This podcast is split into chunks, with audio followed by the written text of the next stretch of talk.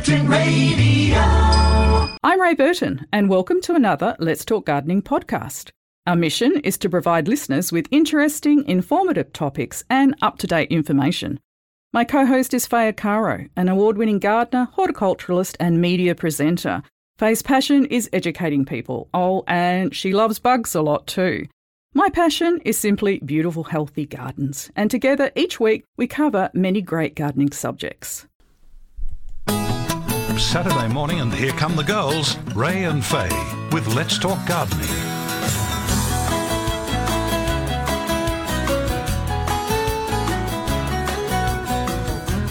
Hey, gardening friends, how are you?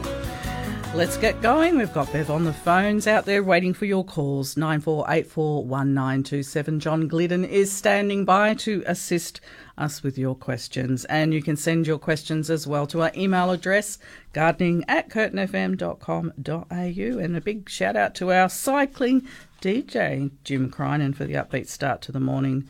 Fabulous breakfast tunes. And he was supported today by our very own Bev Dering, who had to get up extra early. So thank you both very much, guys. Faye, good morning. Good morning, Ray. How It's a, goes it? it's a tad wet out there, isn't it, today? We had great rain overnight. I kept waking and listening. I just like lying in bed listening to the rain. I could, I could stay. I could have stayed there uh, well, this that, morning. That was my um, caption to today's uh, photo post all about our radio show. I Oh, I suggested people stay in bed with a cuppa and tune in to Let's Talk Gardening. Yeah, oh yeah. If I didn't have to get up, I think I'd be doing that. I'd be listening. Absolutely. Um, it's lovely and warm and snug, and as I say, it's just uh, that gorgeous rainy weather. So I it's know. been it's been a good week and more rain coming this week. So we we love it. And I've actually got some rainfall figures around here from John. I will pull them out for everybody. Actually, I must say I thought the rainfall would be higher than this so far for June, but we're sitting at twenty two point six mils. That's as at uh, this morning's reading. So hopefully we can bump that up. The last year we had ninety three point six for June, so we've got a way to go.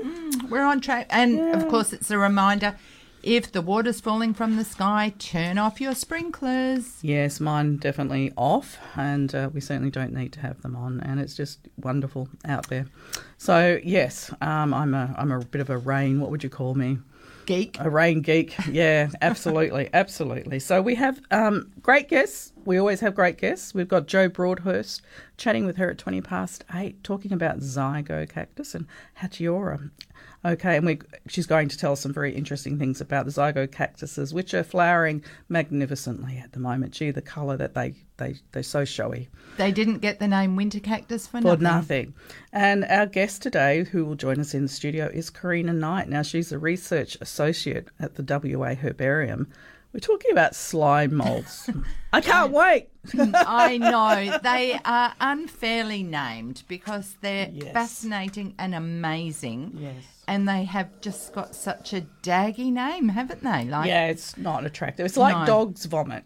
it is. That's another It one, is, isn't it? Yes. Yeah. And a lot of people would have these in their gardens or pot plants Yeah. without knowing it. Yeah, exactly. So we, we hope to open your eyes if you're out there.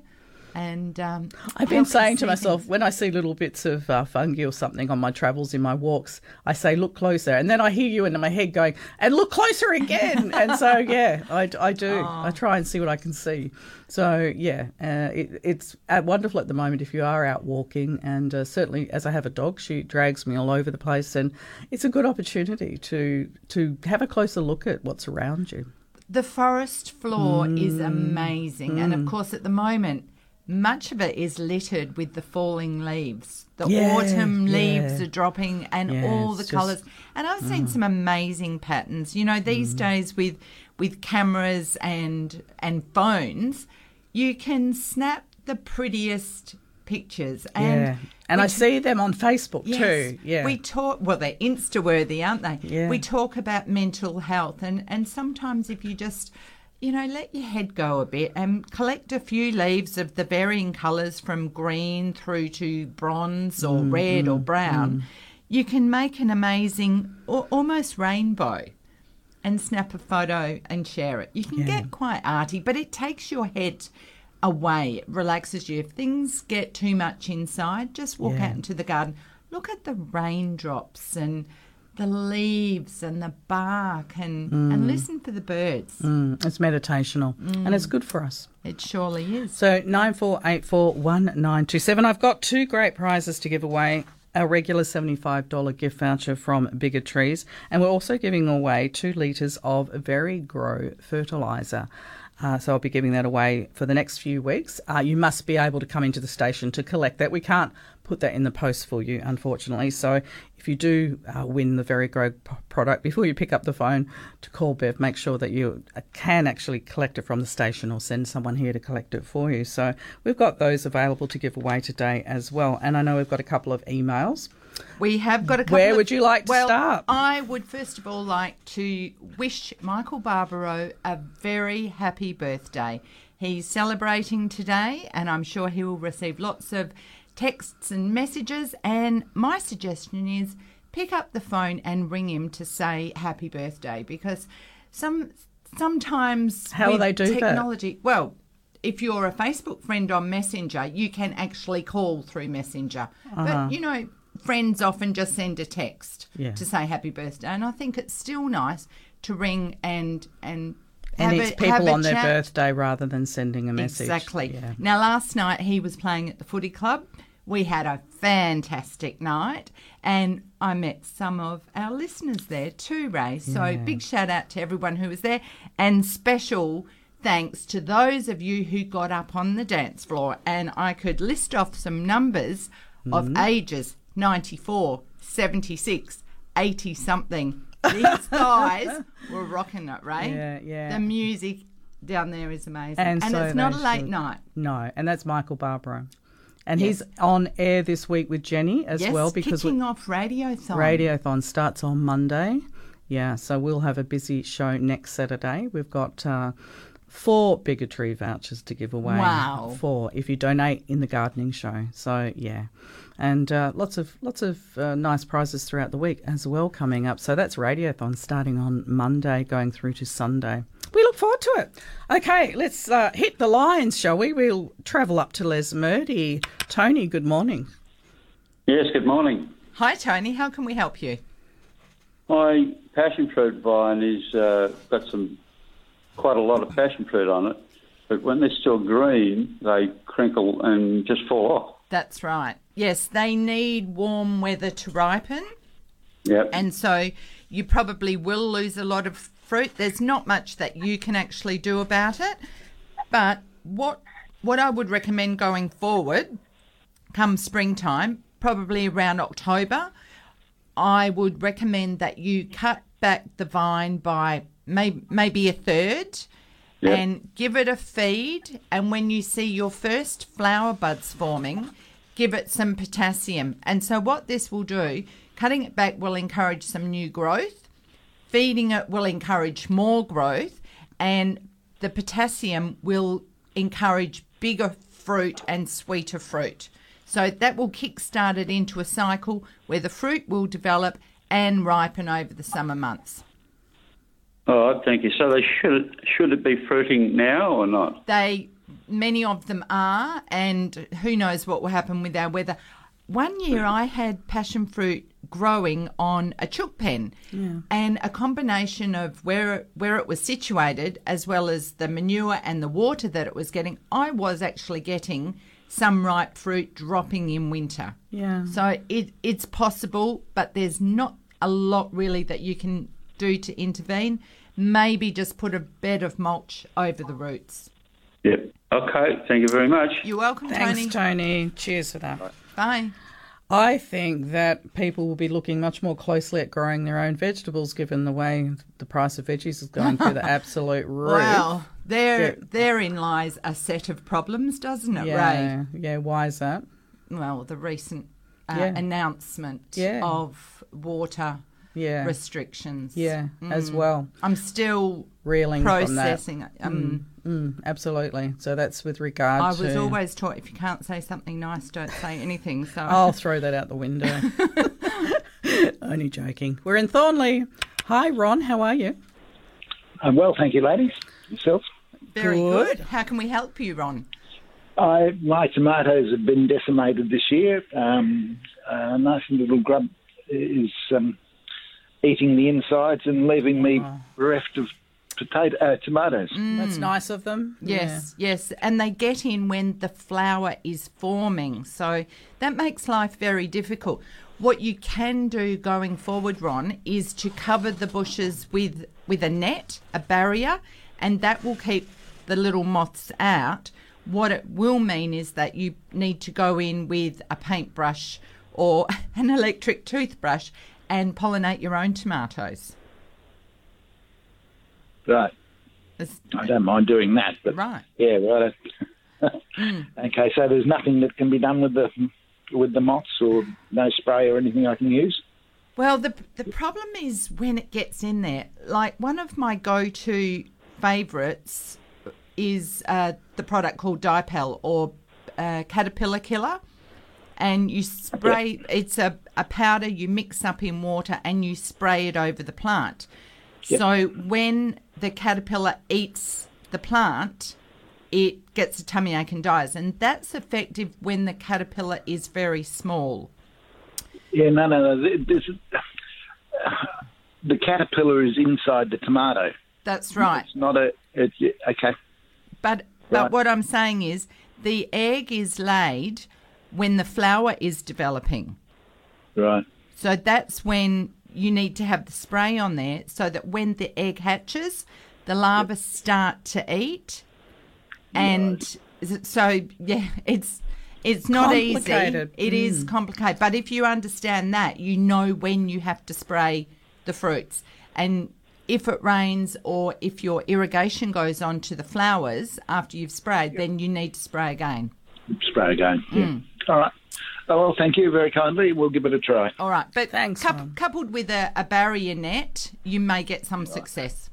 Yeah. Okay. Thank you All very much. Thanks, Ron. It shouldn't be this hard, should it? Well, it, you know, over the years, Ray, we we've taken a lot of calls about how difficult and frustrating it Mm. is, and and sometimes, you know, people have joked about.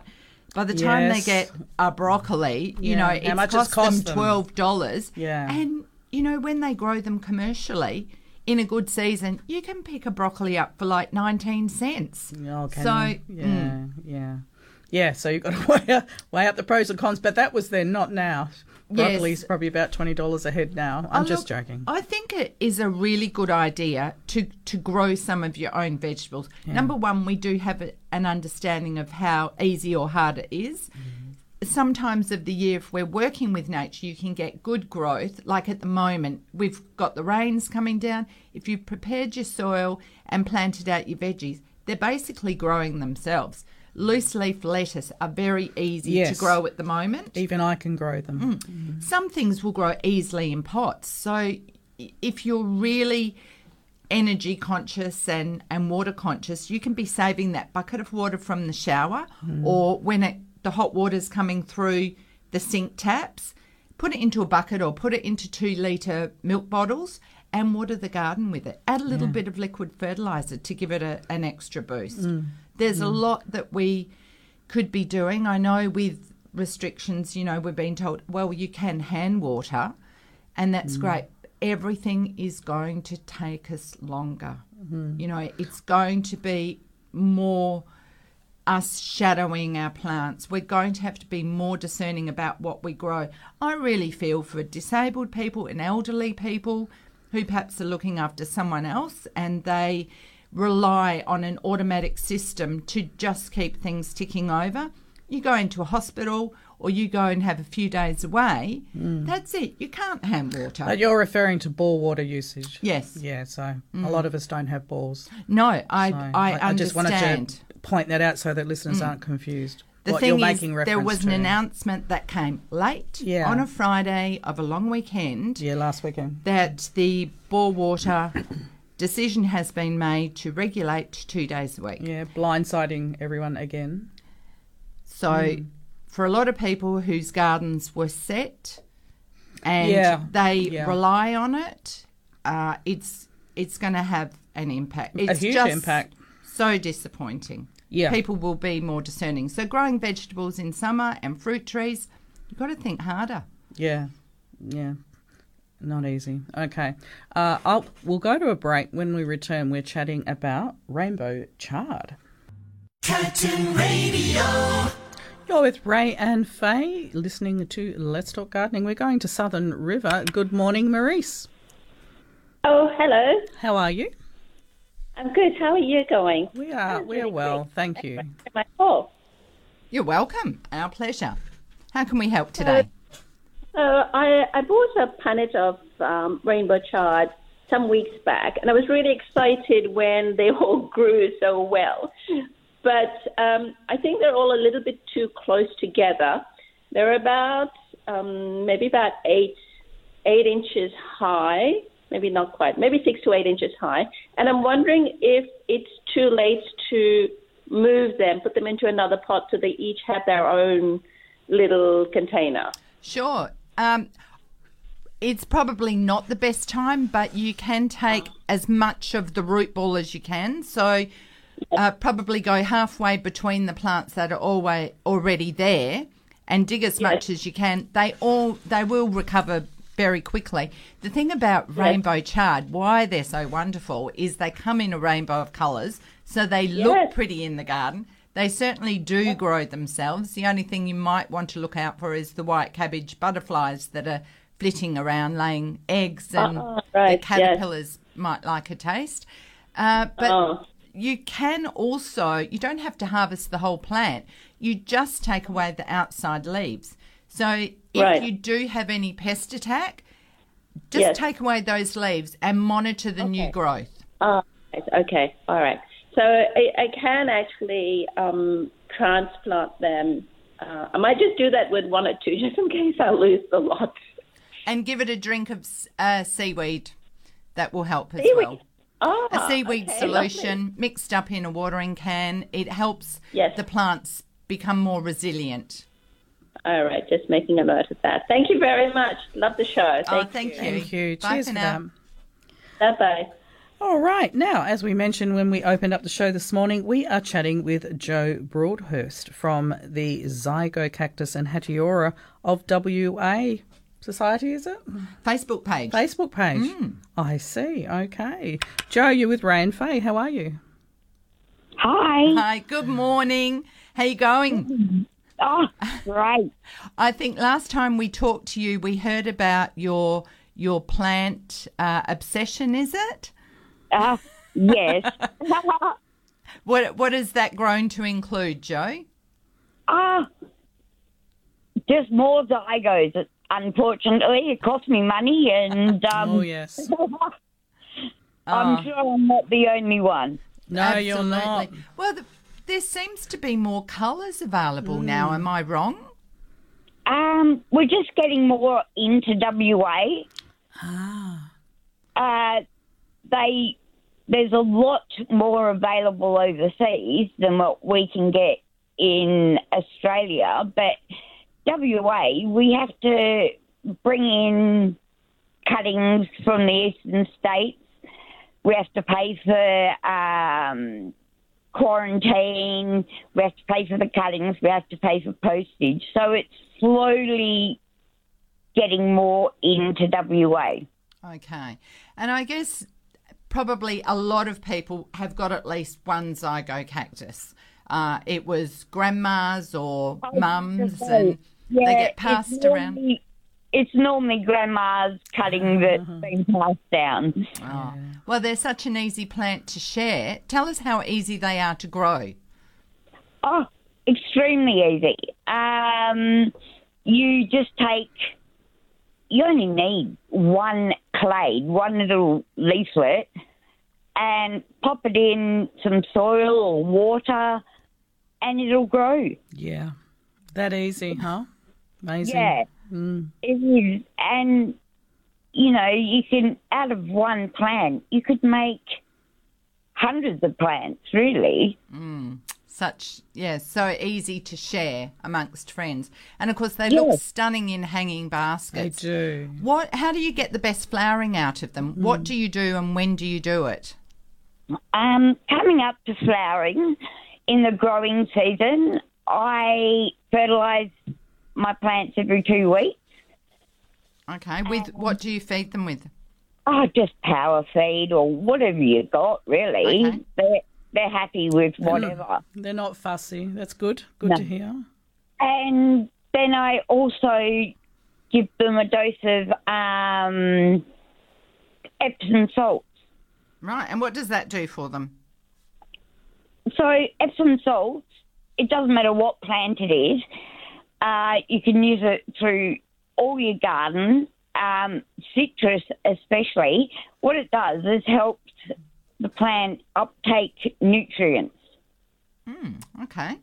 So, and what sort of Ratio. Uh, two teaspoons for nine litres of water. oh, that goes a long way then, So doesn't it? sure does. Yeah. Yeah. And what sort of It's really good for greening up your plants. Your plants looking a little, you know, dull and not so happy, that will bring it around very fast. Right? And what sort of potting mix do they like? They like a very free draining potting mix. So, personally, I get um, a huge bag of potting mix, premium potting mix. I then mix it with perlite Yes. and also add in two small bags of cactus mix or orchid mix. And I mix it all together, and that's how I put them Yeah. up. Yeah. And I guess your orchid mix is uh, a bark. That Yeah. be right? Yep. So you just want something that's really free draining. Yeah. Other than use the cheap bags of potting mix instead of the orchid or cactus mix because sadly the cheap bags of potting mix are pretty woody and barky, Yeah. but they do the job. Mm, Okay. Well, that's a good way to save money as well. And what about pests and disease? What are what should people look out for with their plants, Joe? Um. Okay. Well, this year is the first time I've heard of it. Rats have been eating zygos, Oh dear. so I think we've got a problem across the whole of Australia with rodents at the moment. Yeah, yeah, that's a fair not call. Um, but yeah, rats have been a problem this year. And sadly, we have streaking virus. Right. Now- okay. What does that look like?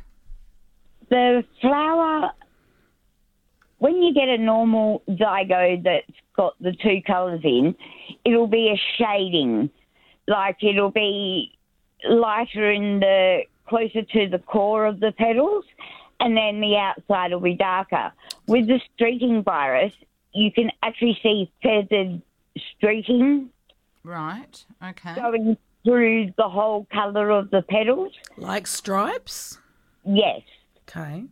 Now, this, from what I can gather, was brought in um, from another plant. Dragon fruit is one that it suffers, and it will go through your whole collection. Streaking virus. That's what it's called? Yes, Okay. we are hoping and following it up with the ag department hmm. because there seems to be a lot that have come in this year, whereas WA has been really, really lucky and virus free, Yeah. whereas eastern states has a massive problem with it. Hence it's made its way here. Mm. Yeah. And the sad thing is, is the flower looks very different and unusual, and people go, "Oh my God, look at that! I'll buy it." Oh, yes. Yes. So, how do they detect it? Oh, it has to be done in a lab. Okay. Um, yeah, money, and there's nothing you can do, Joe, to prevent it. no. And if you have it, what is your recommendation? If you had it on your zygo cactus, what would you do? Put it in the bin. Really? Okay. Yeah, it's that's the only way. Well, it's like any plant that you buy in. Um, keep it away from your other plants for a while. Quarantine it, yeah. Good idea.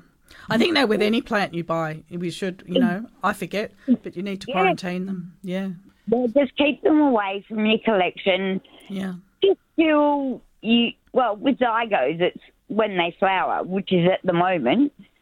So just keep it away from your collection till you see and you're happy. And on the page, which today is two years old, our group. Um, yeah, post a picture, and we're not experts or anything, but we can, you know, give advice and have a look at it and see if we think that yes, it's got the virus or no, it hasn't. And and so the potential for it to spread is just by being in contact with other plants. And what's the risk to to the rest of someone's collection? What can happen if things go wrong? Um, it totally fades out eventually any colour on the flower.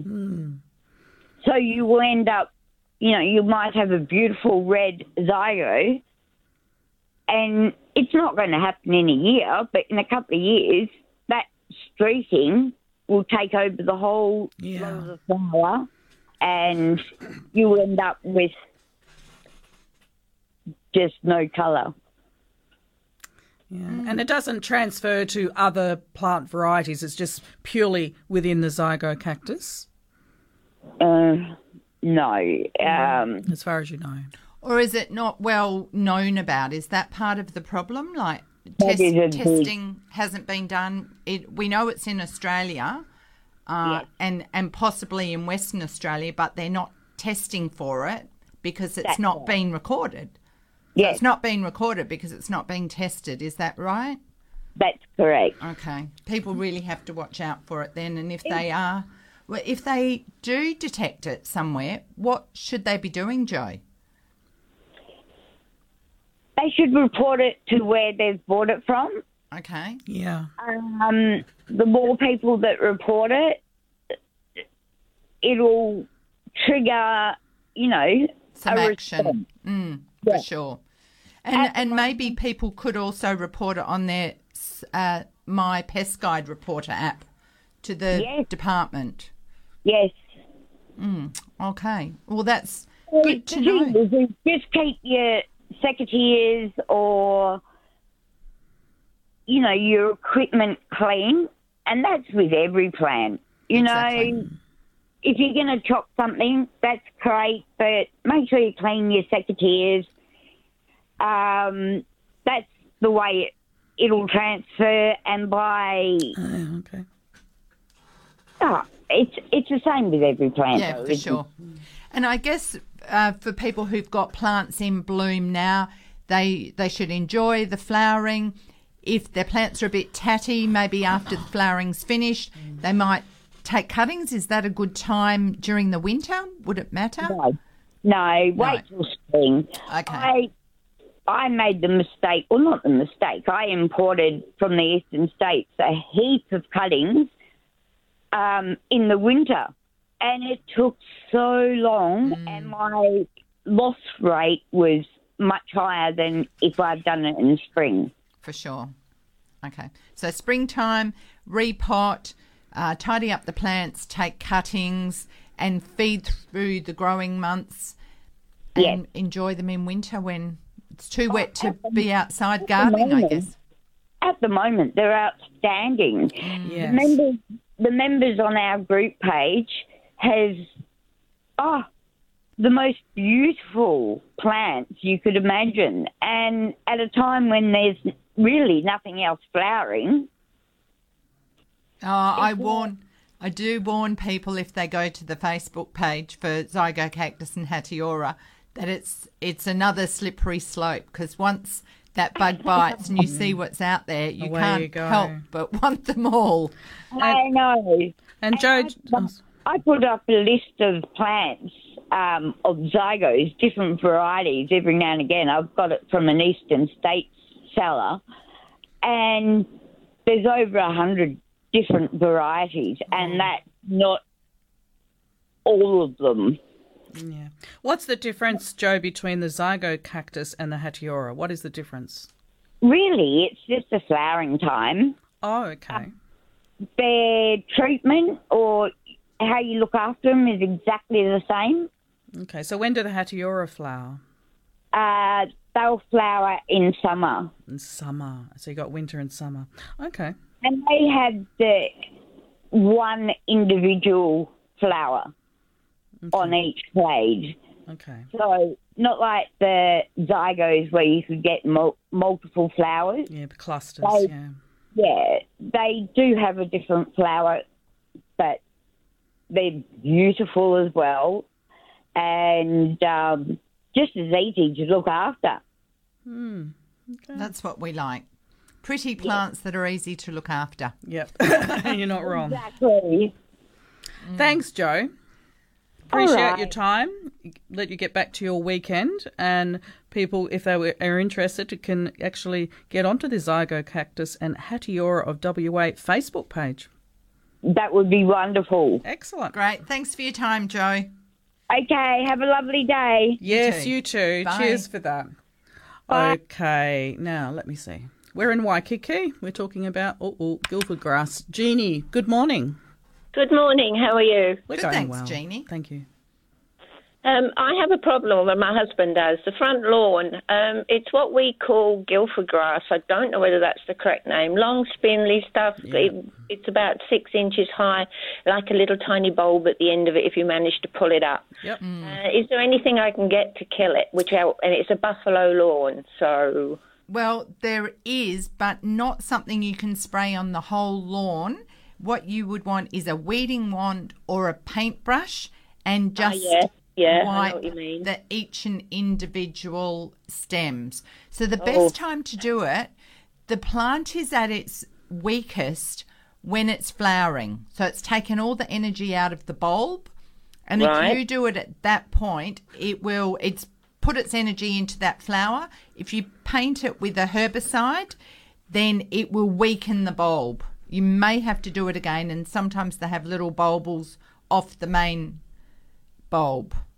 right. So a herbicide. You can't give me any other name or anything. Uh, I think the one that they commonly refer to is uh, Roundup or Ah, zero right, yeah, yeah. glyphosate. Okay, Which of course, it's not good for the soil, but if you're applying it just by a paintbrush, you're you're doing minimum damage. Well, that's going to take us a while because it's a very big lawn. I was just thinking that, Jeannie. Uh, maybe just start in small section. You know, do yeah, as much as you can do, probably the way and. It is. And- It is worse in one section because we have a big tree out there, and of course, it seems to grow more under the shade of the tree. Well, you know, the other thing that you could do as as an alternative, and this is sort of something that I've done over the years, where there is a big infestation and it is under a tree and it's shady, what you potentially could do is instead of having that as lawn, mulch it. So I would put down wet newspaper laid quite thickly and mulch on top of that. Where the leaf blades can't get to the surface, they're not going to grow. And that will buy you an area that is going to look good, overcome your problem. So, oh, that's a thought. Mm. All right. Yeah, I'll bear that in mind. Okay. Thank you very much for your help. You're off you go, Jeannie. Yeah, big big task ahead. Yes. All right, love. Take care. Thank you. Cheers okay, for that. bye. Bye. All right. Uh, let me see. We are in Dianella. Mark, how are you going? Good morning. Good yourselves. We're Good, thanks, Mark. Uh, it's good. Yeah. Look, I about a six month six months ago, I bought some port wine magnolia to use as a hedging, and they look so beautiful, small in pots, etc. Put them down in a row. Uh, and yeah, they're struggling a bit, and I don't know what sort of food to give it. To, you know, start seeing it thrive and get a little more bushy, so to speak. Okay. So they they were healthy looking plants. Were were the roots in good condition? They weren't root bound. No, no, No? they won't Okay. be good. Yeah. And what did you prepare the soil with, Mark? Oh, I did a little bit of, um, I think it was sheep manure at the time, and um, and uh, what was it? A bit of dynamic lifter and all that sort of stuff. Okay. Uh, All yeah. right. All right. Um, perhaps now you could, well, springtime, some slow release fertilizer along their, their drip line where their roots are. Uh, Certainly mulch. You could use clay and compost under the mulch that will sort of filter down through the soil. Uh, that is probably what I would have suggested in the planting hole to begin with. Um, Winter time, they, they might not do much, but if they hang in there, come springtime, give them a light trim that will encourage some new growth, and maybe even like a hose on uh, fertilizer with with seaweed in it. Yeah, no, that sounds good. Yeah. I'll give that a shot. I mean, I don't think I'd see any difference right now in it during the winter months. I probably need to closer to spring to give it that little boost, shouldn't yes, yes. But mulch now wouldn't hurt them. Okay, so I can buy like uh, what's that mushroom Uh, well- mulch or. Clay and compost comes in a bag mixed. You could sprinkle that on the soil and then a chunky mulch on top of that. And at least that will keep the weeds down so they don't have the competition. Ah, okay, all right, All sounds right. good. Good luck. Thank Thanks, you. Mark. Thank you. Cheers for that, Mark. Bye. Bye. And this is actually, yes, good advice. Rita of Maida Vale phoned in and she said Guildford Grass Solution from her lawnmower man, rotary hoe lawn weekly, and the bulbs get exhausted and die out. What have you got? Yes, I know. All right, we'll be back shortly. Curtin Radio. You're listening to Let's Talk Gardening. Our special guest has arrived, excuse my voice, Karina Knight, who is a research associate of the WA Herbarium. Good morning, Karina. Thanks for trekking in. It's not easy to find us. No, it wasn't easy. I did, I did walk up the garden path. uh, we know. Yeah, okay, you saw me doing that. You poor thing. I took the advantage of looking for some slime molds whilst I was doing Oh, it. oh, yes. Did you find any? No, I didn't Ah. get down on my hands and knees and have a good look. Well, Faye would have. Yeah. Yeah, but I had to get here, didn't I? yeah, yeah, priorities. Absolutely. No, thank you for joining us. Thank you. So we look forward to learning a lot more about slime molds and why it's become your obsession. Absolutely. It is an obsession. It's a ridiculous obsession, would probably think, but It has to be something. Yeah, no, so you were at the WA Herbarium. You were you worked there. that's right. I worked at the herbarium for about 35 years. So it's, um, Thirty-five years. That's a long innings. It was a long, long innings, and um, of course, I love native plants, so it was the perfect place to work.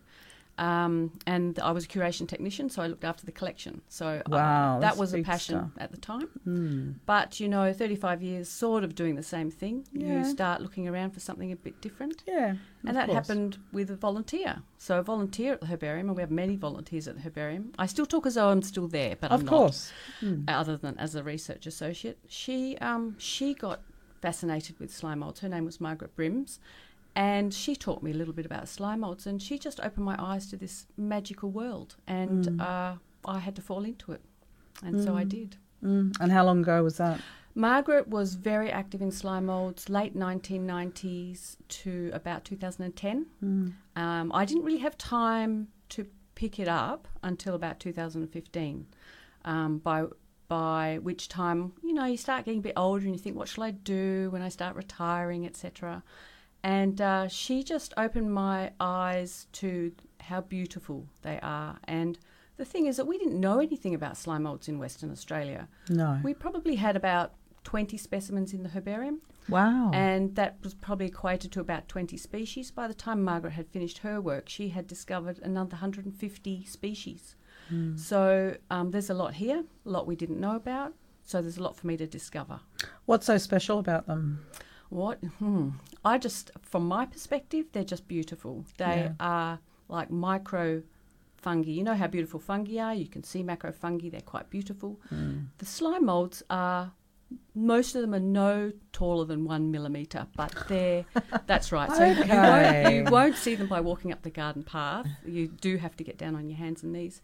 But they're the most intricate designs. They are colourful, they're beautiful, and not only that, they have the two life forms. They have the slimy part and the funky part. So, in fact, the slimy stage can also be very beautiful. So do you need to walk around with like a lens Well, or if you, if you saw me out in the bush, I'd have Yeah. knee, knee pads on. I'd have lots of um, a mozzie repellent because they kind of like you when you're slow and not doing much in the bush. Uh, I have um, I have my cross stitch glasses, which are times three, which hang out from my, hang out from my head. I have a head torch, and then you're just down there with something like some um, uh, tweezers, and you're just moving away leaf litter and just looking for colourful objects because they're so tiny. Your eye does need to be drawn to something. Um, otherwise, you they're there. They're in your garden. They're in our gardens. They're everywhere, but you can't see them generally. What's their purpose? Their purpose is they're part of the web of life, and so just to be probably um, not too uh, scientific Technical, about it, yep, yeah. technical, they are just the platform above decomposers. So the fungi are decomposers, and bacteria decompose, and they de- they need to decompose wood, etc. And then the the slime mold, the slimy part, is the feeding stage of a slime mold, and it travels across um, the substrate, eating, engulfing bacteria, um, bits of, of fungi. Sometimes they might ingest a, a little bit of wood or some nutrients, but their job is to eat, suck up that bacteria and other Clean up. Yep. And then when they fruit, um, that's when um, the next layer of insects like springtails, etc., and again you can't see really see those, um, but snails, etc., will eat the slime mold, the feeding stage and the fruiting stage. So then those tiny little invertebrates will eat the slime mold, and then the next layer eats the springtails, and the next layer, blah da da da da, and there you go through the web of life. So they're an important um, block in, in the web of life in that they get that nutrients uh, from the, the bacteria, etc., to the next level, to the invertebrates, etc. Okay. Very important Yeah. in our ecosystem, but of course we don't know much about them, so No. we don't realise how important they are. Okay, so you're here to educate us. So we encourage calls to Karina this morning. If you have any questions about slime mold or fungi in general, nine four eight four one nine two seven. And of course, we're taking our regular gardening calls as well. So you, we talk on all subjects. Faye, you're looking down. You've got well, something I'm just to looking say. at ten to nine, so Another break. Okay, back in a moment. Curtin Radio.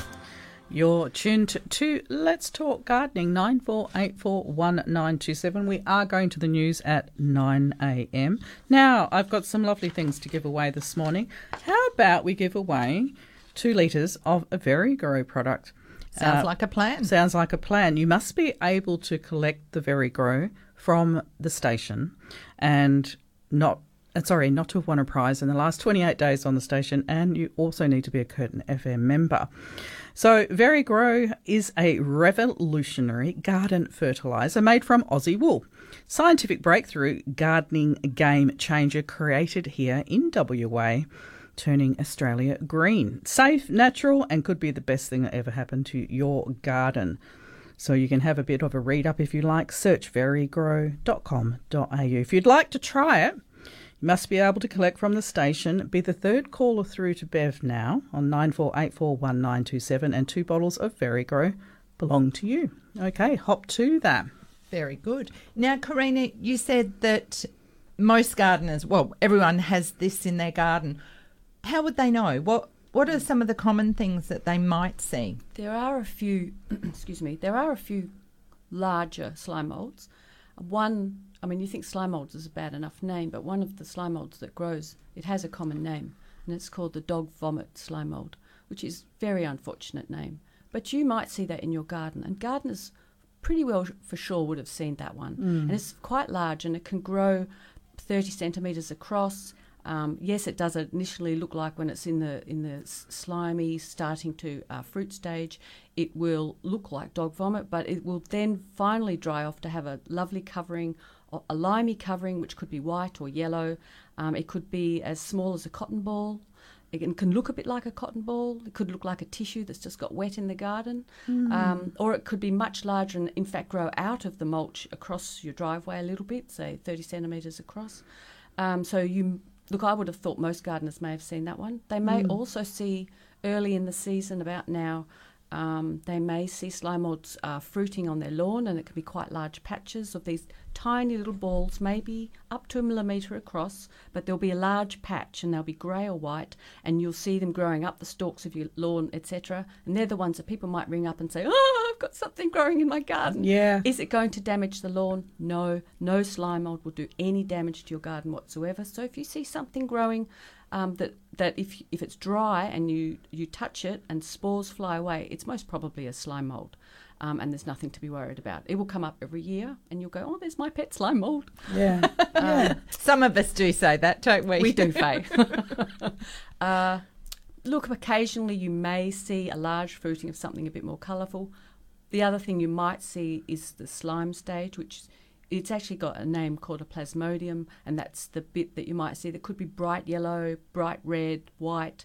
Um, at that stage, you can never tell what species it is, but you might see it creeping around your garden. And when I say creeping, maybe it can creep about a millimetre or two every hour. Oh, okay. Yeah.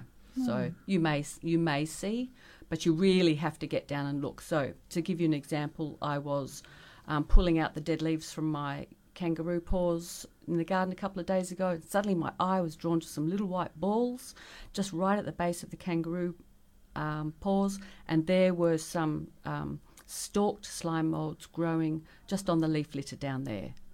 So they are everywhere. Okay, so you, there's nothing that you can do specifically to encourage slime mold into your garden. just lots of leaf litter, Leaf rotting litter. bran- rotting Ah, okay. branches, rotting um, uh, uh, logs, etc. So I have those in my garden, but Hmm. unfortunately, the logs have yet to to um, grow slime mold them on for me. But they will in It'll time. happen. I can almost guarantee if you got a pile of mulch dumped, Yeah. at Oh. some point, Absolutely. it will climb over that. But I was looking in my my forest floor the other day, and the little white-footed slime Ah, mold yes, that's the was other on one. the edge of many of the pieces of bark, Yep. the gum leaves. Um, yeah, Yep. That's that's Straw. Diachea, Diachea leucopodia. Yes. and that's beautiful. And your eye will be drawn to the white the white stalks, um, and it's got then a beautiful iridescent uh, sort of oblong shaped top to it, and they can grow up to about a millimetre. But what your eyes will be drawn to will be the white um, feet, and um, uh, so yes, that's quite common at the moment. And you're right, Faye, it's very common on mulch, growing on mulch, and in large areas they can be like a metre across, um, or they can just be a few uh, chips of mulch. I reckon people should get out there with their grandkids in their gumboots and their raincoats and their magnifying glass And go looking and for it. and just pick a spot. I found some bird's nest fungi in a pathway the Wow. other day when I was pulling out individual weeds. When you when you do detailed work, Yeah. you can't help but notice all of those little things. You did right, Faye. And we do have a winner for the Very Grow products. Congratulations to Teresa. Uh, so, yes, we'll be giving away some Very Grow products each week for the next five weeks or thereof. Let me see. We are going to the news. We'll squeeze in a call. We're in Canning Vale. Good morning, Neil. Hello. Hello, good morning. Um, my question is about the, when we go to the shops now we buy potting mix, they all just seem to be giant big pieces of pine, you know, bark and everything. And a lot of them also, they become like too water retention that uh, my wife's grown frangipani seedlings and, uh, you know, from seeds. And the potting mix just goes like rock hard. Even, you know, when you water it, it, it just becomes like, first it starts off like a, a glunk and then it turns rock hard. You know what I mean? And yes. what can we do, or what's the best sort of potting mix to buy for, you know, because I like uh, propagating plants, but I'm having just so much trouble with these potting mixes that I'm buying. Oh, look, I totally understand, Neil, and I think over the last 12 months has been a game changer for me since we've talked more about epiphytes and aroids and ferns. So understanding what what type of uh, growing media plants like. So for something like frangipanis, they really want a free draining mix. And when you understand, well, you've started to acknowledge that the the bark is too chunky. It's not what you want in that growing media. So you might get the big bag of premium potting mix, and you might sift out the chunkier pieces because it's not what you want. You might also add something uh, that that helps the mix become more free draining. So you can add some little rocks to it, and there's many grades of sizes of rocks. They would use the same sort of rocks in a cactus or succulent mix. Uh, you could use perlite if you're Is that- raising is that seeds. The white stuff. Yes. Yeah, I use that stuff already. Okay. So mixing up your own blend. Yeah. To get what you want. Okay. Uh, what have- what they? Some of the websites I've looked at, they say about using a river sand. Is that any good, or is that a no-no? No, river, river sand's good because what it does is it adds drainage. So you, I would mix a potting mix and I would take out the big pieces of bark. I would add some sand and maybe some small rocks and maybe some some perlite as well so that the mix is open. It will hold some moisture, uh, but then you also adjust your watering times Yeah. to to the mix. So you, and you get a balance. It's really like a- run through, you give it more. Yes. So as long as it doesn't hold moisture, it's not going to rot. Like it doesn't hang on to it for, you know, three days at a time. Yeah. Uh, and the last little bit, it, just for my own like satisfaction, because I'm buying this potting, or the you know, because I've tried just about every brand.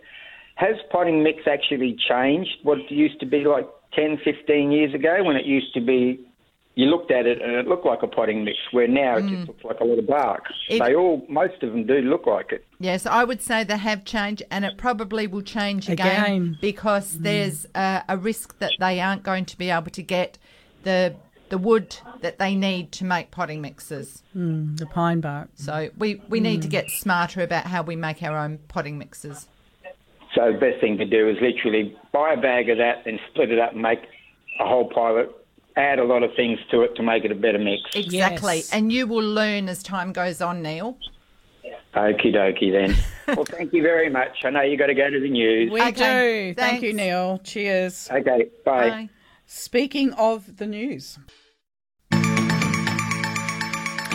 Showers today will be cloudy with a maximum of 22. Right now we have 16.9 degrees and the humidity is sitting at 99%. The minimum overnight will be 13, a maximum tomorrow of 20, and showers are forecast. And on Monday, the minimum overnight is 11 with a maximum of 20 and a shower or two. Going to be a wet week, guys. That's all good, isn't it?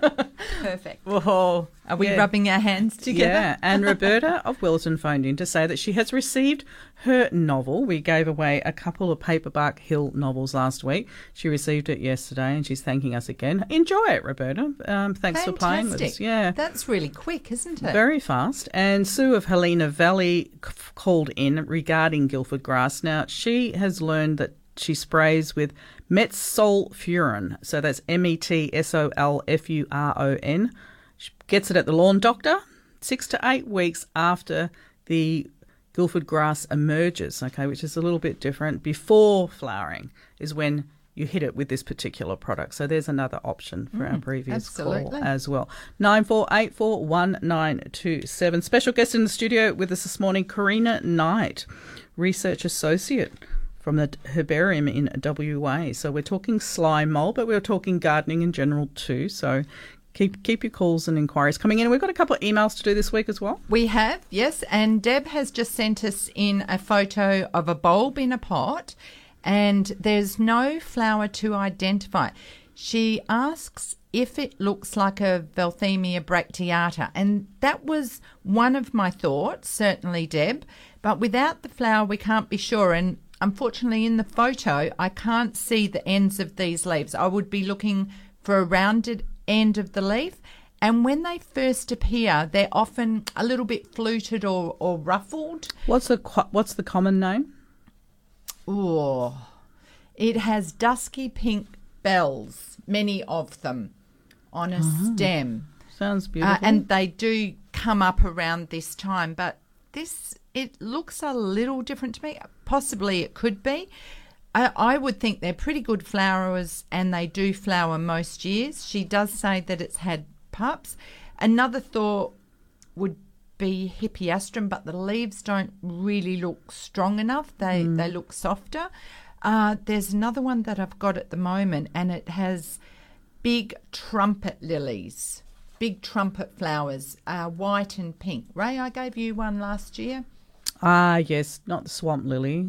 Uh, no. Crinum. Yeah, yeah, mine's in the ground. Mm. Oh, and they're doing stunning at the moment. Now, from my flowers last year, bulbs developed, which when they hit the ground some months later, actually emerged. So I've got little babies coming from the seed Popping up as well. Mm. Wonderful.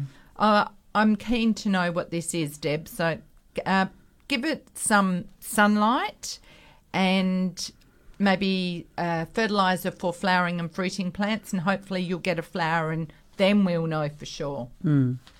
Okay. So, uh, oh, Karina, we've got Bill from Gidgegannup on the phone. If you'd like to have a chat. Bill, good morning. Yeah, hi, uh, Faye, Ray, and Karina. Um, Karina, great subject you've got there, and um, I'd just like to say that um, they're, they're crazy little things, those slime moulds, and I suppose my interest is um, in trying to preserve the remnant soils that we have, so the remnant bush, etc. And because we're in a biodiversity hotspot, I, I'm taking it that the slime moulds play a very important part in the symbiotic relationships that all the soils and you mentioned the great term web of life, everything plays a part. And with development and everything that goes on, it's just a shame that um, we see some of these things uh, disappearing because they've been around for a long, long, long, long time, as you would um, realise. And everything does play a part. And the developers come in, they bulldoze it all away. And I know that we can recreate some of these things in small ways, but I think you know what I mean. Uh, look, Bill, it's such an interesting topic. I think um, there's a few things there. One is that um, what you're doing to try and preserve remnant vegetation is fantastic. And slime moulds, in fact, a, lot of them fruit where we can see them on the surface, but a lot of them live in the soil. So preserving the soil in its natural state is really fantastic because it's going to help preserve those slime moulds. I think the other thing is that development occurs, and at this time in in um, 2022, uh, they'll do flora. Um, there are environmental flora surveys, there are animal surveys, and uh, lizard surveys to find out what's growing in an, in the environment before it is um, pushed over for housing or mining or, or whatever it might be. And they don't, uh, in fact, uh, study um, the mosses and the liverworts and the lichens and all the small flora. Um, and I don't want to get too political, but that also includes fungi and slime moulds. So, Yeah, so we yeah. don't know what we're destroying, which is, I think, is the saddest fact. And the, and because we live in a biodiversity hotspot, Australia in particular has a fantastic endemism in in its flora. Um, then, then uh, really, when you think about it, there will be endemism in slime moulds, fungi, mosses, lichens, and they've not been studied enough at all in Australia up till now. Um, so yeah, all, what you're doing is great, but um, there's a lot more I think that could be done to help preserve the, the, the lower plants. It's a horrible term, lower plants and, and fungi and slime mold. So keep at it, Bill. Um, Yeah. Oh, thanks. And no, everything you say, I agree with. And I think the other thing to say is to people that there's so much that we can't see that plays such an important part so in what we've got. And um, every time we go through with a machine and knock down bush, etc., and roadside vegetation, we lose all these things, as you said. And I suppose we, I mean, it, it's very political. You, you, the government should be giving a lot more funding to people like yourself and the museum, etc., and scientific research because um, all the mycorrhiza, fungi, hyphae, all those things that we don't see, but you know for sure, for certain that they play such an important part in giving us the biodiversity hotspot. There's only so many biodiversity hotspots in the world, and we seem hell bent on destroying ours. Bill, do you photograph and document what you've got there? Um, I don't really. oh, I just I marvel at. I walk around. I do a lot of bushwalking and etc. And um, I know that what we've got, and I know there's so many things that make up what we've got, and um, I don't really document it, but um, I document it in my head. And there's a couple of us that we go out together and we walk around, and we're a bit like the Eric McCrums, etc. Yes. And um, we go out and we see things, and if we I, if I see something and I don't know what it is, I'm able to take a photo and I send it to a mate, and he does the same. And one way or another, we always come across strange things. But it's like the little mistletoe bird that um, Yes. they they play such an important part. There's, everything is there for a purpose. The web of life is just a great term, and you can just start from that. And it just it it saddens me that the developers just have so much power, and you you knock down a three four hundred year old tree, which is just a factory. And then someone, you'll get a councillor will say, "Oh, look, we'll put 15 tube stock in to replace it," and it's Yeah. just a ridiculous. It's a ridiculous um, idea. When Well, Bill, we're here to raise awareness and Yep, let people and know that there's a whole lot more out there and and get everyone's eyes out there on the ground. And you know, just as a thought, those photos that you do take and, and share and you get uh, identifications of, there are national databases where they build a whole um, snapshot of what's active where and when. Places like iNaturalist. Yep. Um, and that's worldwide. Absolutely. iNaturalist is a great place to put images. Bill, if Yeah, you're going oh, to great. take them. Yeah, and also there, I mean, I don't know if you're onto Facebook and, and uh, platforms Mm-hmm. like that, but there are some fantastic uh, um, Facebook pages that you can join and, and pop your photographs on, and people around the world will help you identify what you're seeing. Um, and I, I, my favourite Facebook page, of course, is the Slime Mold Identification and Appreciation page. And um, there are experts around the world that are on that page, and um, they will help you identify what you've got.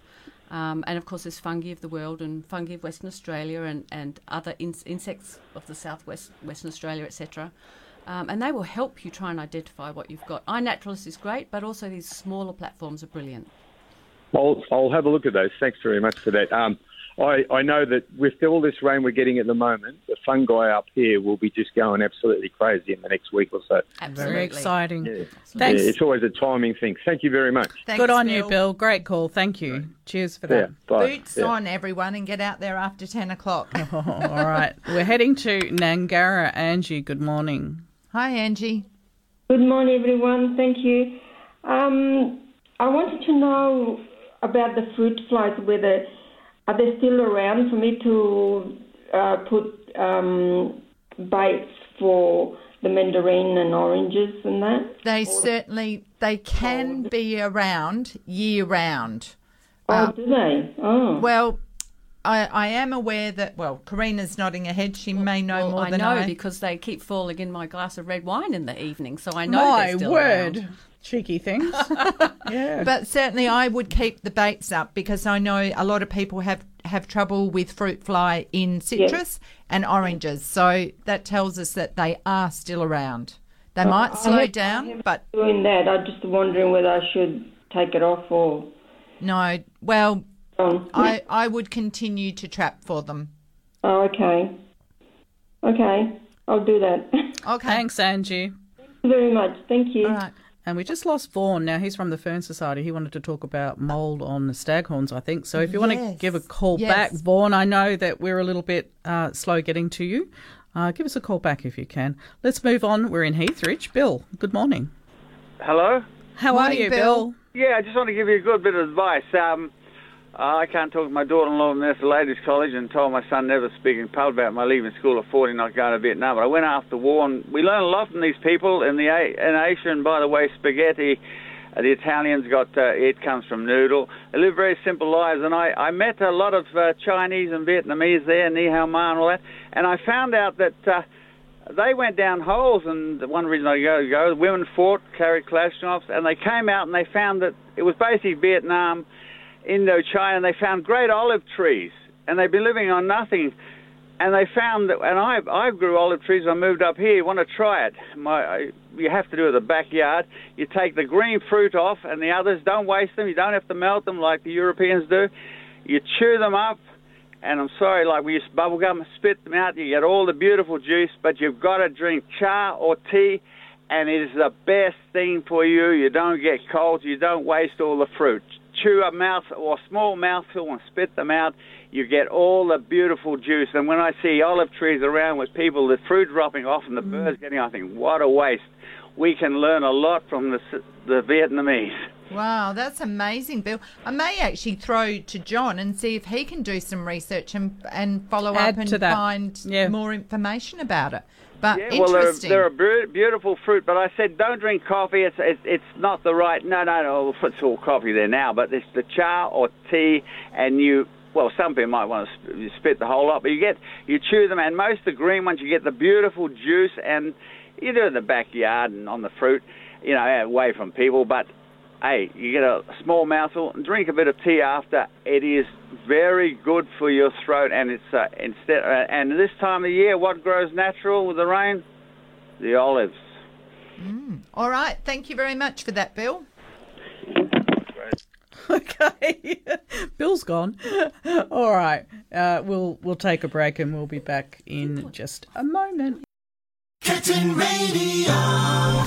21 minutes after nine, you are tuned into Let's Talk Gardening on Curtin Radio. And just a reminder, we have Radiothon kicking off on Monday and uh, next Saturday.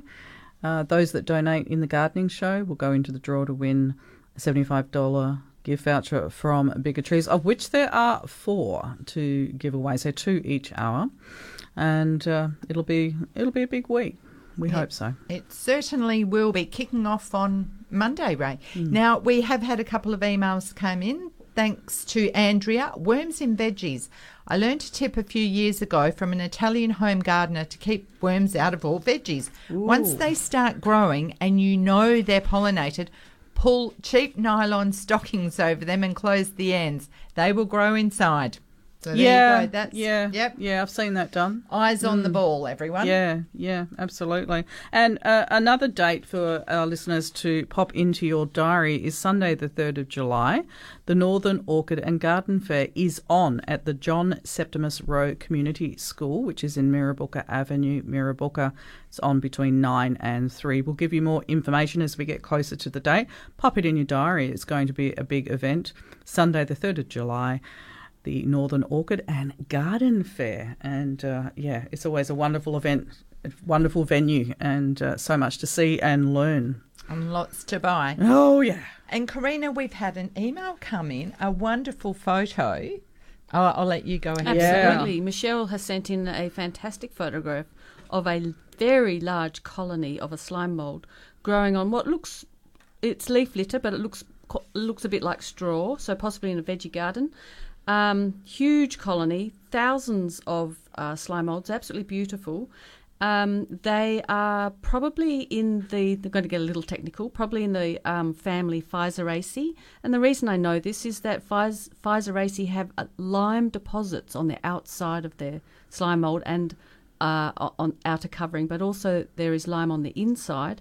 This one is be sort of a white, light grey colour, and so it has lime blobs on the outside. It has a short stalk. Um, Michelle, I'd probably look on Google, perhaps look up Physarum pusillum, and I think you'll find that's what you've got. It's a fantastic photo, and yep, lucky you.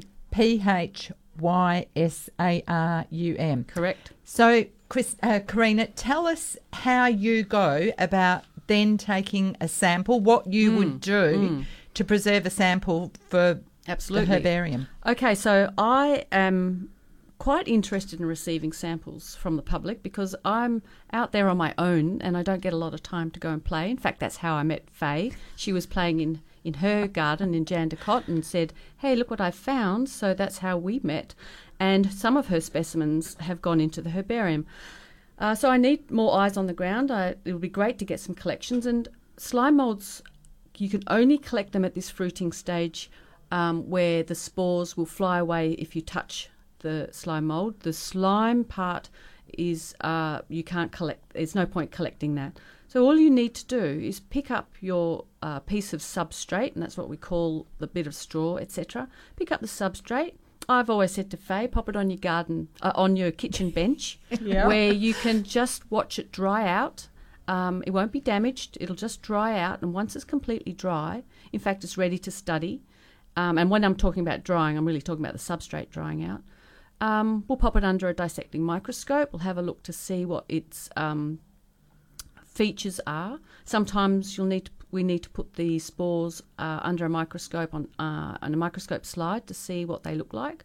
Um, to put them into the herbarium, basically, we just need you and I need to connect. Whoever wants to collect slime molds, and um, uh, because it's hard to send them into the herbarium, you really need to hand them over to somebody.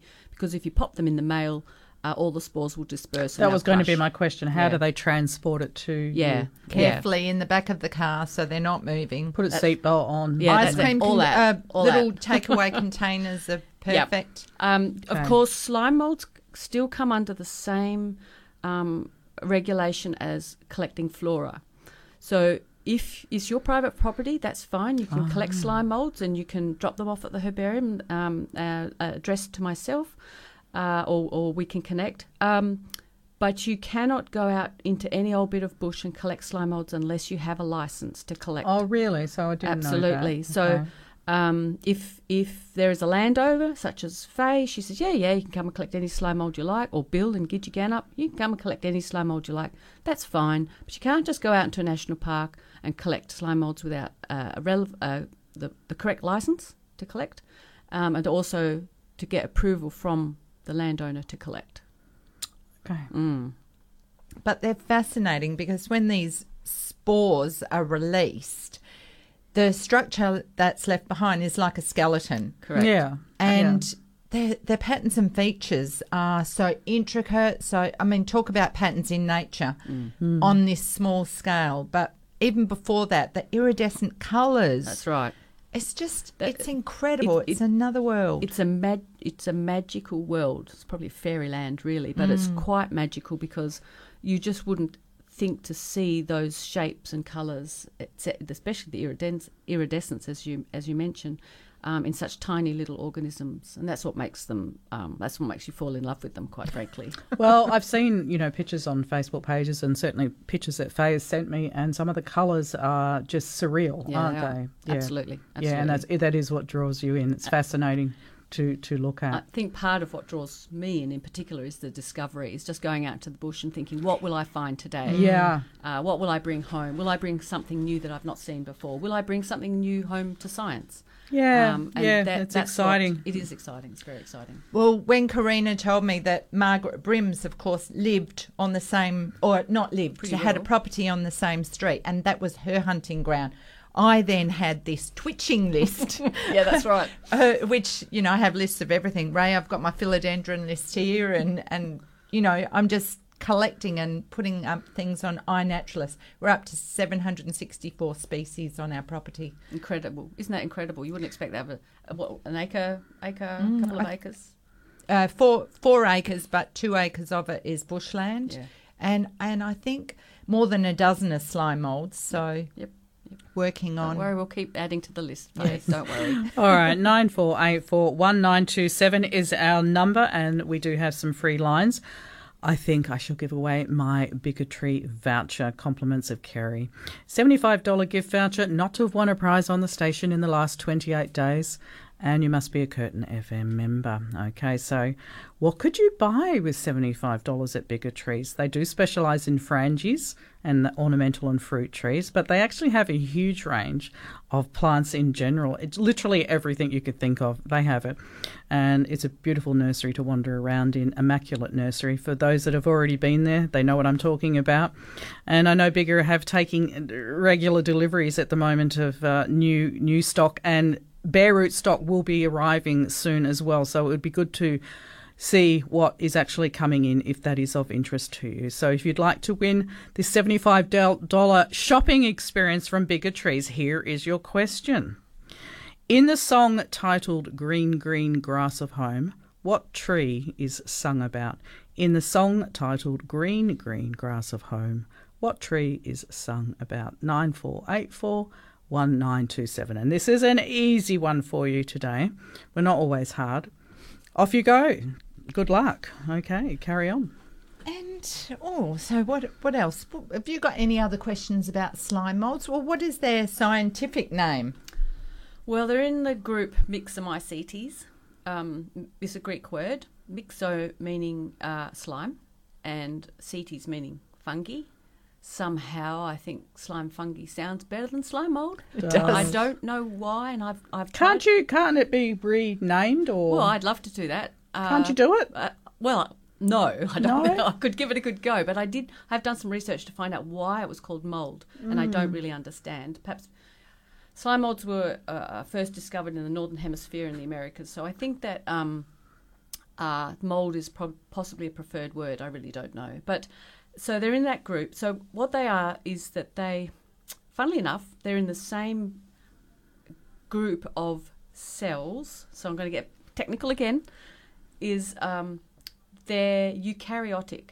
Now, there's a bunch of organisms that are eukaryotes. They have a type of cell, and plants, animals, fungi, and slime molds, and a few other things are eukaryotes. The, the bacteria are prokaryotes. So they're in fact they're they're, they're closely more closely related to us than they are to the to bacteria, which would surprise if you think about the fact that the slimy part of a slime mold is in fact a large amoeba, which is traveling across the substrate eating, and so that's a little surprise why why it's um, you would think that it's more closely related to us. Uh, there's a lot of work going on uh, trying to understand the genetics of slime mold. Um, there's a lot of work to do.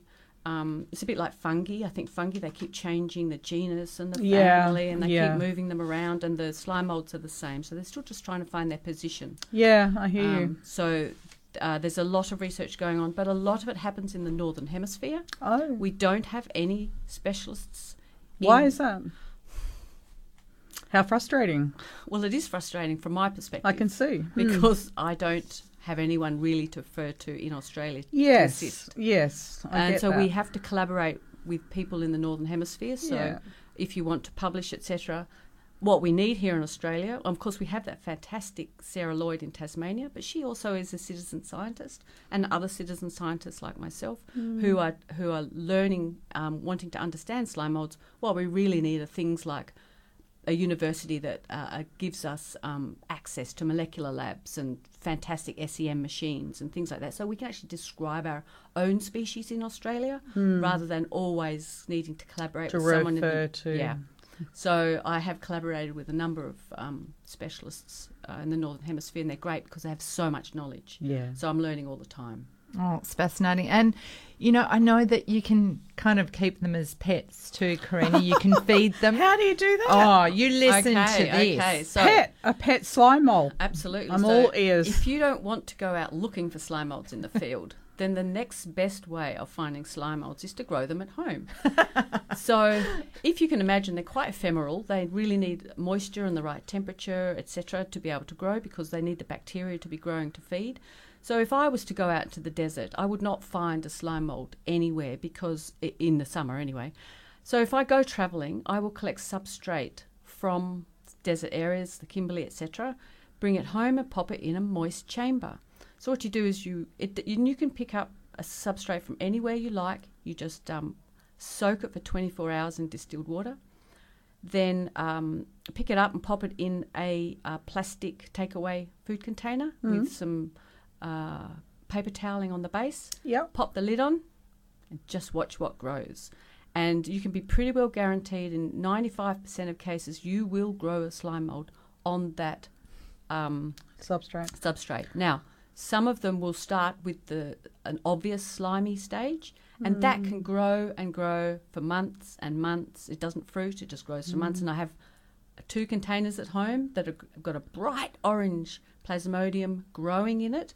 And what I do is I'll be giving a talk to the Wildflower Society next month, and I hope that it's still growing, and I can take it in and say, "Hey, Show and tell. this is a slime mold." But when it's ready, and that's usually when conditions are not good, it runs out of food, it gets too cold, it runs out of moisture, it will fruit, and then you'll have your slime mold growing. And that's how I grow a lot of slime molds.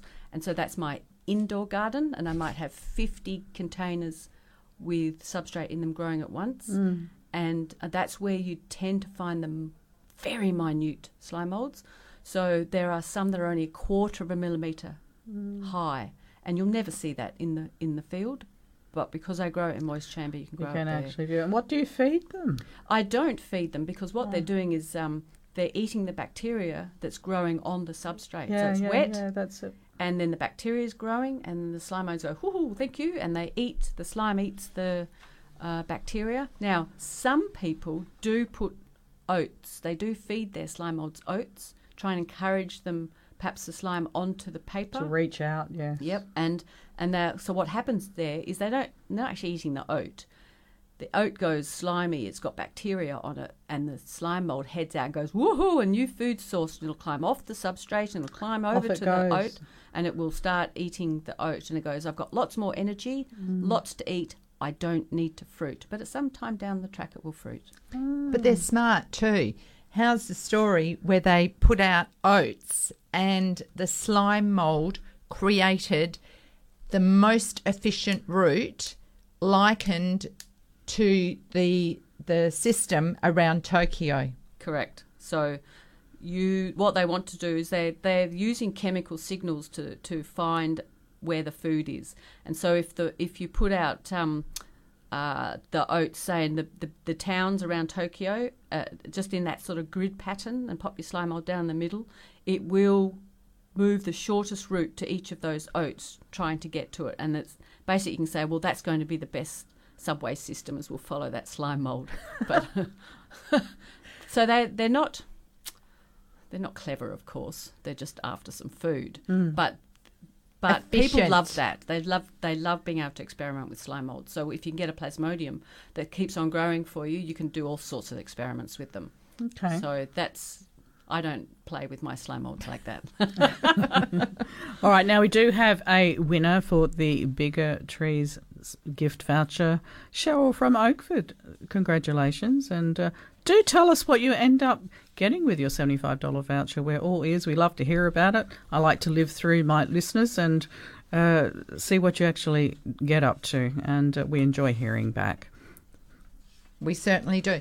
Now, a date for everyone's diaries. If they do like fungi, I'm giving a talk at the Cottage Gardeners Circle on the 20th of June, all about the fascination of fungi, and I'll be slipping in a little bit about slime mods because you can't, as you do, not. Yep. And and that really is how it started. You know, I was Mm. following. I'd go out in winter wet seasons looking for bright colours and and different. Uh, fungi that were appearing out in the bush or around my gardens, and many of them come up in the same places year after year.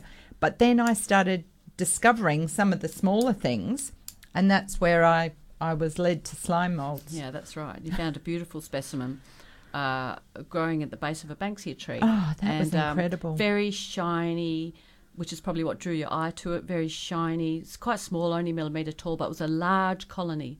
So one's eye is drawn into it. And this is a this was a beautiful one. It had an iridescent uh, covering around it, but once you open the covering up, the inside has a skeleton that's got lovely tiny yellow nodes in amongst the skeleton. So these are all sorts of features that you need to understand to try and identify a slime mold.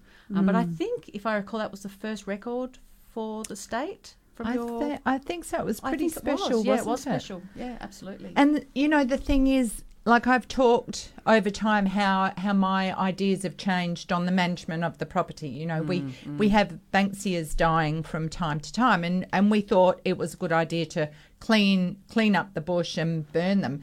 Now I really understand the value of a dead tree. You know, initially while it's still standing, the rainbow bee-eaters will come in and they will use it as a sentinel or lookout tree when it's got no foliage and it's all dead. I've found bearded dragons and little lizards up there. Uh, native bees will nest in the cavities in the tree trunk.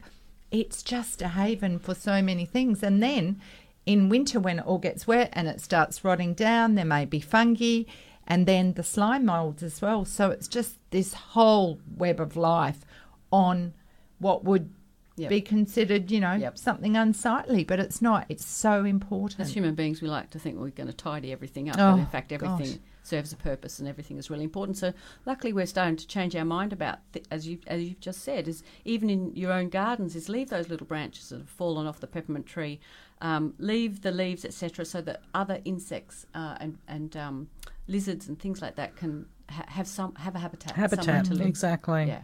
Okay. And also, just getting back to um, the bigger trees question, I asked the, the question in the song titled Green Green Grass of Home. What tree was sang about, Faye? Tell everyone what the tree was. Oh, God. Ray, I've gone blank. Okay, okay, fungi's gone to your head. Okay, has. the oak tree, in the shade of an old oak tree. Okay, that was Well, the I was answer. just thinking of tie a yellow ribbon So around the was old your oak, tree. Yeah, there you go. Oh, and So- have we got the song, Ray? Well, I could load it for you, Faye. Oh, that would be lovely. Okay, but I we need to go to a break, For so sure. I will have a look for it for everyone. Curtin Radio. Thank you for your company this morning. George Minoldi will join you at 10 a.m. He'll be playing the classic 60s, and then from 12 noon, Ray Finn uh, till 3, and then Gillian Bush will keep you entertained 3 to 6. So, interesting afternoon ahead on Curtin Radio as well. Diane rang in from Rockingham. Hi, Di. Thank you for your comments on getting back to nature. Okay, so Oh, she's enjoying fantastic. having a listen. Oh, right. and Margaret. Should be enjoying it as well. Well, she's on the phone, Ray. I know, Faye. Oh. Okay. Margaret, good morning. Oh, good morning, girls. Morning. Karina, thank you very much for your time to come and talk to us about this very interesting topic. I'm just ringing up because I quickly wanted to offer you the opportunity to come to my property. I have five acres of natural jarrah forest, original jarrah forest, um, Margaret, that would that is a fantastic opportunity. north of Mundaring. Can I come too? Yeah, Faye, let's go. Let's go together. um, Margaret, that is fantastic. Perhaps you could leave your phone number with With um, Bev? Yes, and um, I will ring you. But that would be fantastic because, in fact, I, I need to find um, places I can go legitimately collecting. Um, oh, and well, go you're and play very around. welcome to this five acres. That, that would be fantastic. So, um, Margaret, I really appreciate you ringing in. If, as I said, leave your leave your phone number and, I, and I'll and I'll give you a ring. Lovely. And Margaret, in the meantime, we were just speaking in the break about how, you know, on a wet day you might be thinking, oh, I'll stay inside. But this is an opportunity to go looking. So before we come, you could do a hunt around. You could do it today with an umbrella and just go out and look in your plant pots and look. Um, at the base of trees or rotten stumps or leaf litter, Yep. just just look where it's organic and wet. Basically, Yeah, wherever it's wet, where, wherever it can stay wet Yeah. for a few days, but that's pretty well everywhere at the moment because it's Because I, raining I every day. usually usually go out to look and see. I have such an amazing variety of toadstools that come up after this rain. So Yep, there's going to be you know, next weekend will probably be Yep. A time when I'll be out there having a look Perfect. for toadstools. Yeah, absolutely. So, so this slime is generally shiny, is it?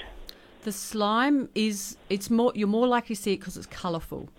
Uh, so Right. it, will be um, like spaghetti tracks uh, uh, along a, a, a, a piece of bark or something like that. But Oh, okay. Many many slime molds of slime is invisible, so it's only a few where they're they're brightly coloured. But um, yellow yellow and oranges and greenish colours are the most common, and the yellow, of course, your eye will be drawn to it. So I've so I've seen an image of a a rotting fungus, quite a large fungus from last year, and it was completely covered in yellow slime.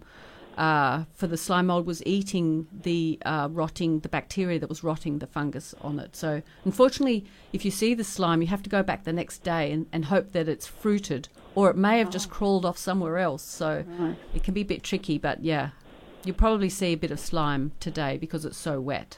Oh, right. I have seen a few very large white toadstools that have got very c- curly edges, but they're the size of a large bread and butter plate. Yep. Yep. They're huge. Yep. Just with a white top. Yep. Mm, Um, that's, they're the only ones I've seen so far, but there'll be more after this rain. That's for sure. Yes, I'll. It, well, I'll wait here and go back to Bev. okay, putting you back. Thanks, Margaret. Thank And Sue uh, from Gab- Gabada Yes. won a Bigger Trees voucher last year, purchased a pineapple guava and an apple tree. Love the experience. A day's outing from Gabada. Oh, Thanks for letting us know, Sue. So that's that's good buying, isn't it? Oh, absolutely. Yeah. And it's a lovely area up there to go and visit. There's, you know, places to stop off and have oh a yeah, drink. yeah, And, lunch and all sorts of things. Yeah, yeah, it's not that far away. You know, it's from here, from Bentley. I'd take you. You'd be there in twenty minutes. Yeah, so it's not very far away at all. So great day out. And we do have, let me see, yeah, we can take some uh, more calls. We've got about 13 minutes left of the program. Faye, you're busting out of your chair as you always are. Well, John's brought me more information. Uh, the the most uh, interesting about the olives, of course, raw olives are far too bitter to eat and can only be enjoyed after they're processed. And that's that's the thing. It's well, a I was bit of a wondering that. I was wondering that when he was Mm. talking. Yeah. But I do wonder if perhaps um, it it was a survival mode that I they would have had thought to so. Eat, Yeah. uh, So to, anything. to get some protein or fibre or liquid. Yeah. Mm. But yes, if if you've bitten into an olive before they've been Yeah, it's not uh, nice. preserved, it's they're Very quite unpleasant. Unpalatable. But he's saying it's good. So, okay, there's something Well, in it. it may lower the risk of heart disease. Oh. I could find better ways of doing that. Lowering the risk. and it's of course olive time at the moment. Yep, the sure the is. trees are plumping up and it's ready to start picking and Mm. start preserving. Okay, now I could play a song for you, Green Green Grass of Home. This one's by Bobby Bare. There's they're all reserved, so I'm not sure what this will sound like. Oh, okay. Shall we have a it, go? Ray. Yes. All right. Curtin Radio. And we're back. I hope you enjoyed the Green Green Grass of Home. It's a very, very beautiful song. Now, Wendy of Two Rocks phoned in and said Gabbadah is up near Moore River. Yes, Wendy, we were referring to Pickering Brook, where Bigger Trees is located, to say that it was 20 minutes from Bentley. We were chatting, that's what we meant. So I'm just clarifying that for everyone. We're in Dianella. Ian, good morning. Good morning. Ian. How are you? I'm very good, thank you. I'm just out in the car at the moment, heading for the biggest um, retailer in the metropolitan area. We know who you're talking about, Ian. Yes. My question is regarding the pruning of roses. I have mine to prune and some friends who are going up to Carnarvon for three months. I've never seen the roses looking as healthy at this time of the year, despite them being slapped with chili thrip earlier. And I don't know whether I should just still prune back as normal or modify the pruning program. Ian, I would prune as normal. Uh, for the reason being that roses like to have a rest in winter, I would um, be looking at pruning in July and just doing your normal prune. I, th- I think you you're pretty okay with the first flush of roses in springtime, and then after that, when it heats up, then is the time that we tend to have more uh, prevalence of chili thrip. Right, okay. You- You've confirmed what I thought, but I just wanted to double check. Um, as much because I've got others to look after and I, I need to, um, to protect them. So and I do appreciate your advice. And that's interesting that you say that they they're the best they've looked at this time of year. So I guess Yeah, we've still had a, a mild start. We've had some rains, but we've had some glorious weather in recent weeks, and the roses are still growing. And in fact, sometimes you you think they barely go dormant around Perth. Sometimes that's true, Mm. yes. So who Well, who nor- knows? Normally at this time of the year, they we've got a lot of black spot, etc.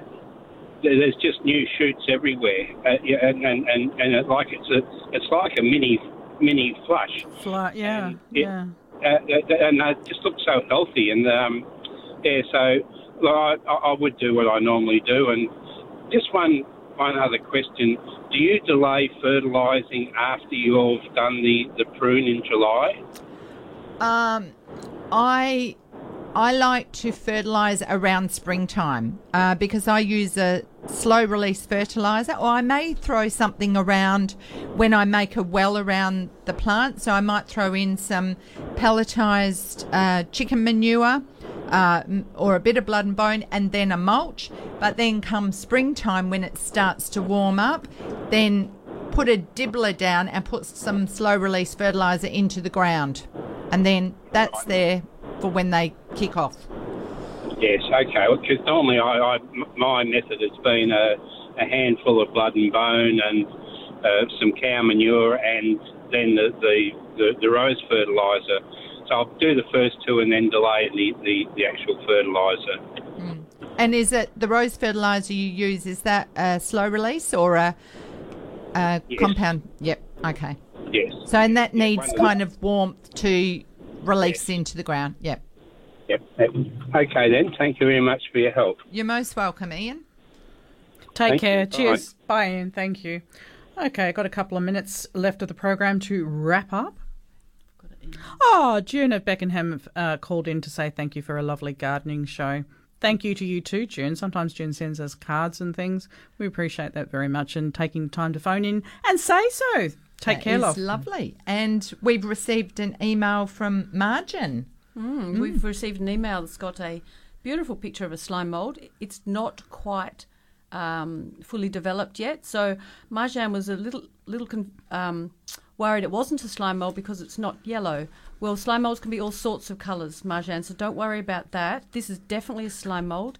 It's for the viewer that can't see. It's a, probably around a millimetre tall, huge colony. It's all white, but it's between the stage of the plasmodium, the slime bit, and the mature fruiting body. So I can't tell you exactly what it is, but it could possibly, what do you reckon, Faye, could be the Diachea, the white-footed one that's starting to um, develop. So yes, it's definitely a slime mold. Well done at um, observing that and photographing it. And how long does it take to change to the next stage? a few hours. Oh, is that Yeah, all? yeah. I'm thinking days, Yeah. weeks. Oh no, my goodness! so I can look at. I You just need to sit there no, and watch. You do. And- it doesn't take very long. I'm so pleased. I wonder if they have just gone out since the show just to have a, a, quick little look-see. scout around. Because that is how easy it is, folks. Absolutely. Like, it's out there. Here, George. It- it- it's a task. Corrupt George now, this well. Is a, Yeah. This looks like it's growing on buffalo.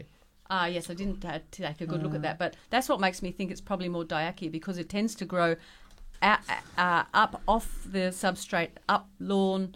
Um, but also uh, last year at the um, the meeting we went to last year, where I gave a presentation, um, somebody brought in some of this exactly same species and had been growing up the white polypipe that was attached to her house. It had grown 30 centimetres up the polypipe. Mm. Just an amazing spectacle, quite frankly. And and they do like to grow out of the moist area into somewhere drier to fruit, and that's what this is doing.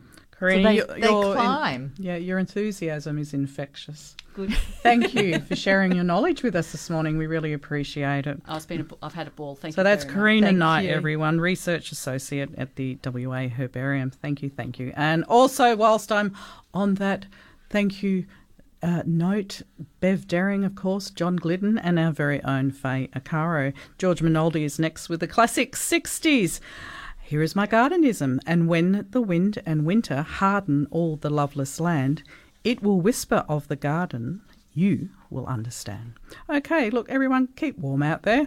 Look after yourselves. We shall be back next Saturday. It will be a radiothon gardening show. We look forward to it. Take care, everyone, and happy gardening. We hope you've enjoyed listening to another edition of Let's Talk Gardening on Curtin Radio. Happy gardening.